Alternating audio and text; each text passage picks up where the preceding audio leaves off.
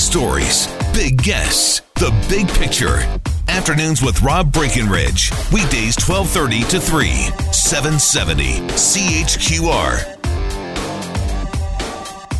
Anyway, um, there was an article that came out about words and, and funny words. And when you take words and you combine them with psychology, um, I get really, really excited by this. So I've been looking forward to this for a couple of days. Chris Westbury uh, joins us here on the uh, on the telephone. Now, Chris Westbury is from the Department of Psychology up in Edmonton at the University of Alberta. Hi, Chris. Hello. The um, the conversation about words um, is one that I absolutely think is the greatest. Good. And glad to hear that. Isn't that fun? It is fun. I think yeah. it's fun. Here's where I'm going to start this conversation. First of all, I for me words are an entire ecosystem, and I think that words, uh, at least when I do my teaching with it, that th- this ecosystem of words is like it cannot exist without itself. It truly is an ecosystem, and I don't mean big lawyer speak and big fancy words. Uh, I just mean the little ones. The little ones are the most important ones. But then we have this whole segment of words that we just created. They're usually situational and they're usually acting out something that happened. When you see something um, that happens, you kind of make a sound like guffaw and those kinds of those words that are sort of what just happened. Now, you've done some research on these words.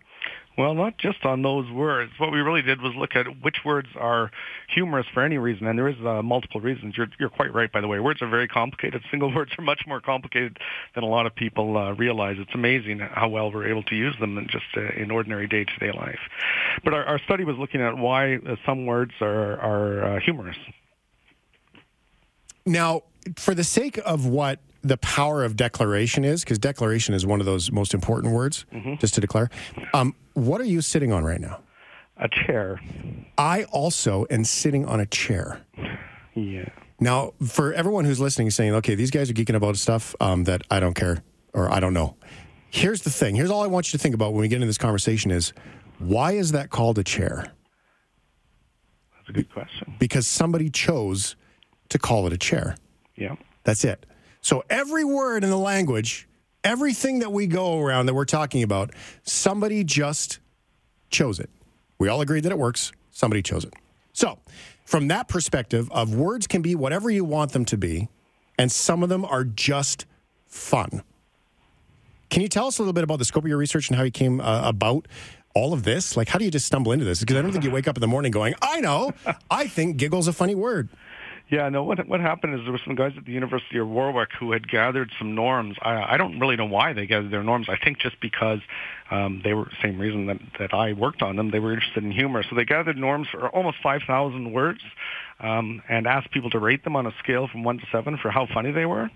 And it happened that I got asked to review the paper, so I reviewed the paper, and it was a good paper. But they and they did some demographic analysis, but they didn't really try too hard to explain why people had made the decisions that they made. They just said, you know, here's the decisions they made, here's how men did it, here's how women did it, and that kind of thing. So in, in my review, I said it would be good if you tried a little harder to explain why people made these decisions, because uh, if you don't do that, I'm going to do it as soon as you publish the paper.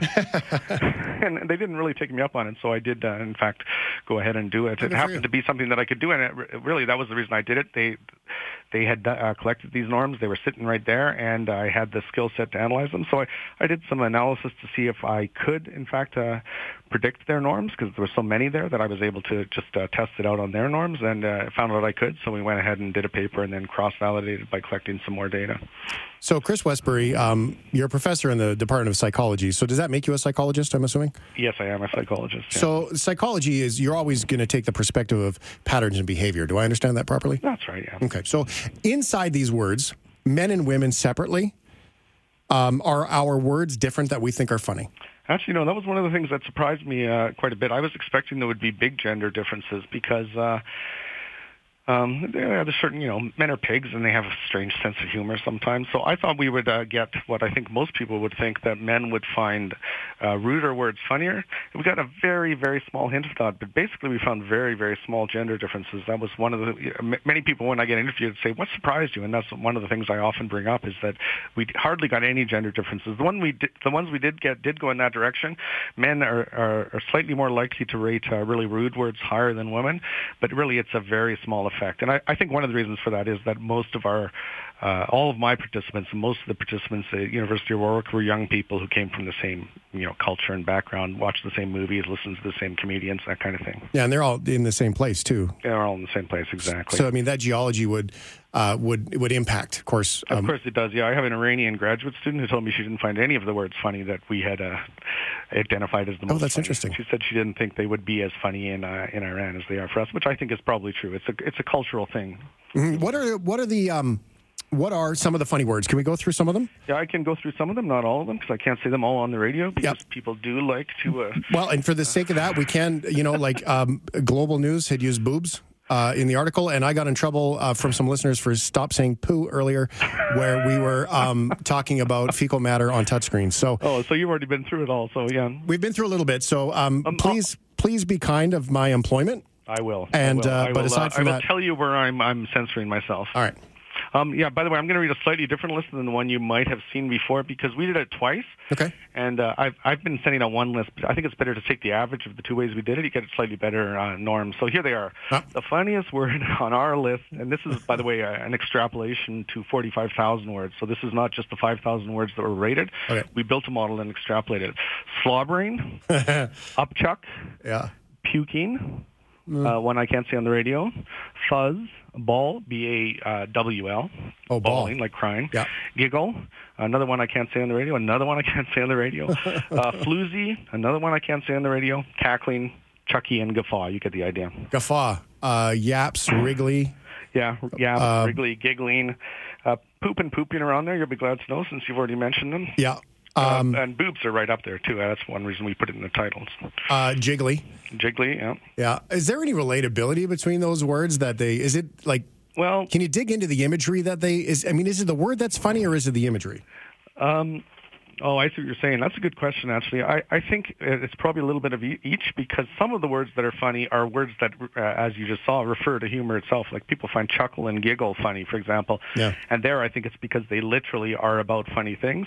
But we we did uh, when we we did the analysis of uh, the semantics of the words using a computer model that would be very boring to explain on the radio. But it's a model that allows us to um, say how closely related words are to each other and to categories. And and we picked out uh, six categories of words um, that were funny, and they were words relating to sex, bodily functions, insults, profane words, uh, words related to general good times, partying, uh, eating, and drinking kind of words. Interesting. And uh, some animal words, not so many animal words, but some animal sounds like oink and things make it on the list. Oink is good. That's a great word. You know what else? Uh, you being at Edmonton, and one of my favorite words up the ever to say is terwillegar. yeah, terwillegar is a good word. Like, what a great word that is to say. Maybe it's not funny. Yeah, I don't know if you know that I did a study on on the humor of non-words uh, a few years ago. Oh no, I didn't know that. Yeah, that's why I actually got to review the other paper because I'd already done some work on humor. And we started out for reasons I won't get into, we were looking at the humor of non-words, and uh, the fun, one of the funniest non-words was snunkoople, which I think is inherently funny just to hear it. Right? Well, it sounds like, but I agree. Terwillegar, I think, would be right up there. It sounds right? funny. Yeah. Terwillegar is a great word. Every time I drive to Edmonton, I'm like, hey, Terwillegar, Terwillegar, Terwillegar. a man after my own heart. Just just say it out, right? Like that's just that's the way it goes. Um, I mean, I'm not a doctor. I do play one on the radio from time to time, but the, Sounds like you're a bit of a philosopher, though, if I may say. I well, yeah, I am. I get, boy, that's conceptual, Zack. I get that all the time. Yeah. So when we look at all this stuff, does it impact us, or is it just fun? Well, it, it impacts, I think, the study of humor because one of the problems with the study of humor, even though it's very old, we we start off by citing Plato and Aristotle. So you know, talking about people who were thinking about humor more than two thousand years ago. And uh, despite that very long history of, of theories, and in fact, uh, some of the theories that they put forward are still the main theories, there's been very little ability to actually uh, quantify the theories, which is important because then you can you can test your predictions, right? So a lot of the theories, for example, the most popular theory out there is that um, it's called incongruity theory, which is that humor is is related to improbability. You know, when you hear a joke, the punchline is only funny if you don't expect it, right? If it's unexpected, then it's it's funny. So a lot of people have, have put forward incongruity theory and say, you know, what's funny is surprising things. But of course, there's many surprising things that aren't at all funny. Like you get a speeding ticket or you uh, forget to brush your teeth when you realize that once you're in bed. These are unexpected things, but they don't make you laugh. Right.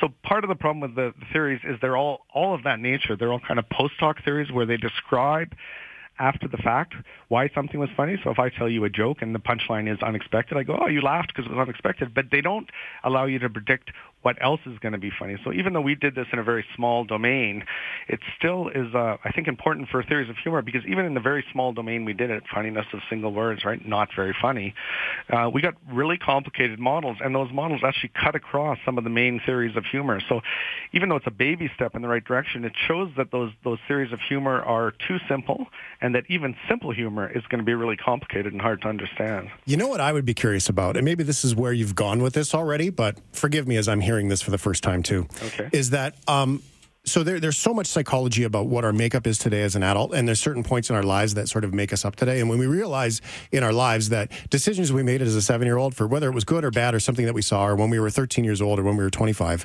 um, we actually carry those decisions with us today. And a lot of those those situational things that we've been through, you know, we decided that we were smart or that we were funny or whatever years and years and years ago. And we just decided that as a kid. And we still carry that with us today. And I'm curious that with some of these words like, you know, uh, poo and boob and, and you know, uh, upchuck and those kinds of things, yeah. when you're 13 years old, you know, there is nothing funnier than someone passing gas. Right? I, I agree. In fact, we actually start off. Um, introduced in the paper by saying that there's a sense in which the, the uh, I don't know if I can say the word on the radio, but there's a sense in which uh, rude words are funny by themselves to children of a certain age, right? Yeah. Young boys like to say rude words having to do with bodily excretions, and they laugh when they do it. Yeah.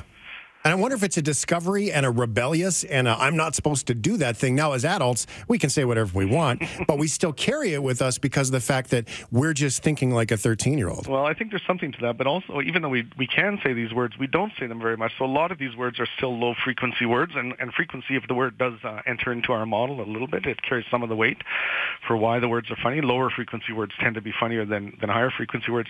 And you, you also see, if you go to like stand up comedy, you, you'll notice they uh, use profane words much more commonly than we do in ordinary conversation. So mm-hmm. there is a, still a feeling, I think, even though as adults we're, we're beyond that, oh, this word is funny just in itself, we still have a feeling that profane words are funny. And I think it's in part because they're still a little bit taboo we can't say them all the time. We can't say them on the radio, right? We can't say them in well, uh, ordinary discourse. I can't really say them in the classroom, although occasionally I yeah. swear words. Let out. them go. Well, we can't say anything we want on the radio. The, you know, the joke in radio is always you can say whatever you want once. yeah, right. Right. So you, yeah, yeah. you technically can. So when you say low frequency words, what does that mean? Yeah, that means a, an uncommon word. So a lot of the words you might notice are, are fairly uncommon. Mm-hmm.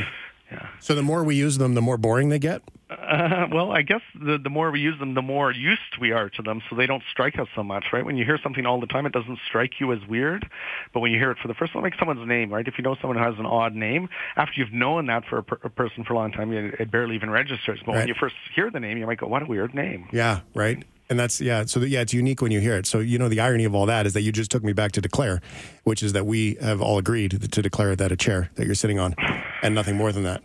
That's really all it is. That's the ecosystem.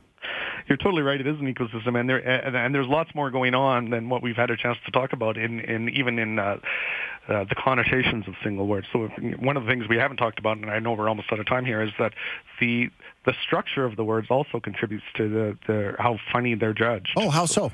Well, uh, words that have unusual or, or low frequency combinations of letters or sounds are, are judged funnier, and it's quite a large effect actually. That was another thing that surprised me. It's not just the semantics of the word; it's also the structure of the word. The example I've been using on the radio, because I can say this word, I think, is breasts versus boobies. Right? Mm-hmm. Everyone agrees that boobies is funnier, yeah. and it turns out that boobies has certain qualities. Uh, it has a, an OO sound, which is for some reason associated with funniness. It has two low frequency consonants, and it ends with a, a Y, which is a diminutive sometimes. Um, it meets all many criteria for having a funny form, even though it means exactly the same thing as breast. And I think almost everyone would agree it's funnier inherently than breast, right?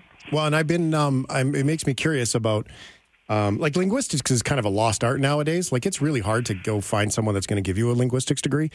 Uh, it really is. a linguistics department up here if you yeah, want one. Yeah, but it is really, really. It's not a well, but it's not just not popular anymore. And um, but yet here we are, and th- that's where that thing is. Is like when somebody goes ooh, like you know, it creates that that moment. It creates that snapshot, that moment, and everyone's you know everyone's been in a moment where they've gone ooh, and then they kind of get it, you know. And I think that if you're, i I'm a business guy too, so this is my left brain kicking in. Yeah. Um, if I I'm going to name my business or if I'm going to name my project, this seems like a great place to start to get some traction on whatever the heck you're calling it. Yeah, I think there actually are companies out there that will sell you uh, brand names based on some kind of science of the, the uh, connotations of sounds and letters.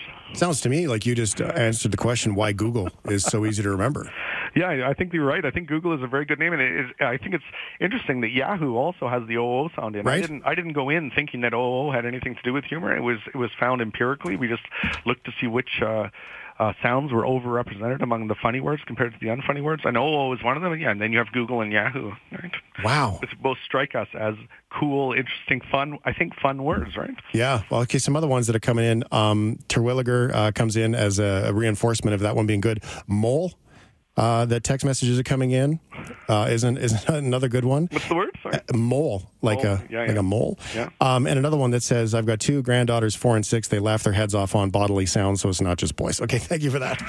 I appreciate that. Uh, what an interesting conversation. I very much appreciate it. You're my new friend, Chris Westbury. Thanks, buddy.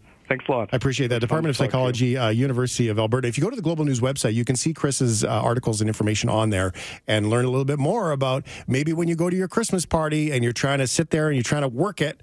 You know, when you tell your jokes or whatever it is that's going on, um, you know, throw in some of the ooh words to make it sticky. We're going to come back with more of your thoughts on this. 974 8255 974. Talk some text messages and more uh, to clean up. And keep sending in your text messages of your funny words because there's a whole bunch here. I'm going to try to get through them. 770 CHQR. I'm Zack in for Rob Breckenridge. We've been talking about funny words, which is like my jam. I love this stuff. And uh, we just finished our conversation with Chris Westbury. He's from the Department of Psychology up at the University of Alberta. And he has a long list of funny words. Your funny words are coming in. Uh, please do text them in 974 8255 974 Talk. Thank you. Um, some of them I cannot say. Some of them I've had to Google, ironically, after we talk about the effectiveness of the OO in the words of being uh, funny. Uh, goblin is a funny word um, that comes in. I find that funny. This is one of those funny ones to say. I don't know why. Um, of course, there are words that uh, have uh, multiple entendres to them um, that are fun to say too. Um, mole, and if you think back to the Austin Powers movie, you know, the mole, mole, mole, mole, mole, right? It's a great word. Um, lugubrious. Uh, thank you for that text message, Sean. I had to Google that to make sure I was okay to say that on the radio. I will confess. Uh, the thing about being a word guy, it's not about knowing the definitions of all the words. It's not knowing about all the big words. It's just understanding what the words say. Lugubrious, looking or sounding sad and dismal. How can you be lugubrious? If you're ever sad and dismal, just say lugubrious. Because if you sat there and went, I'm sad today, and if you just said, I'm lugubrious, see, it start to smile as soon as you say it. See, the words are the ecosystem. It really does work. Uh, brack, I don't know if that's even really a word. Doesn't need to be a word. Um, pebble is a funny word. Um, and there's a couple that have come in. Um, uh, tubby being another funny word. Um, thank you for that one. And a couple more that I'm not going to say just because I don't know what um, they mean. Um, see, this is this is you're trying to be funny. I get it. Um, thank you. Uh, Phuket is a place. Um, depends on how you pronounce that one. Uh, snafu. Very funny words. Supercalifragilisticexpialidocious. Uh, I don't know if you spelled that right, but it sure looks like you did. That's amazing. Um, wizard or spaz. All of those words, though, not common. Just to speak back to that conversation that we had, Chris said the uh, low frequency of words has a big impact on the humor that gets associated uh, with all the words. Afternoons with Rob Breckenridge, starting at 1230 on News Talk 770 Calgary.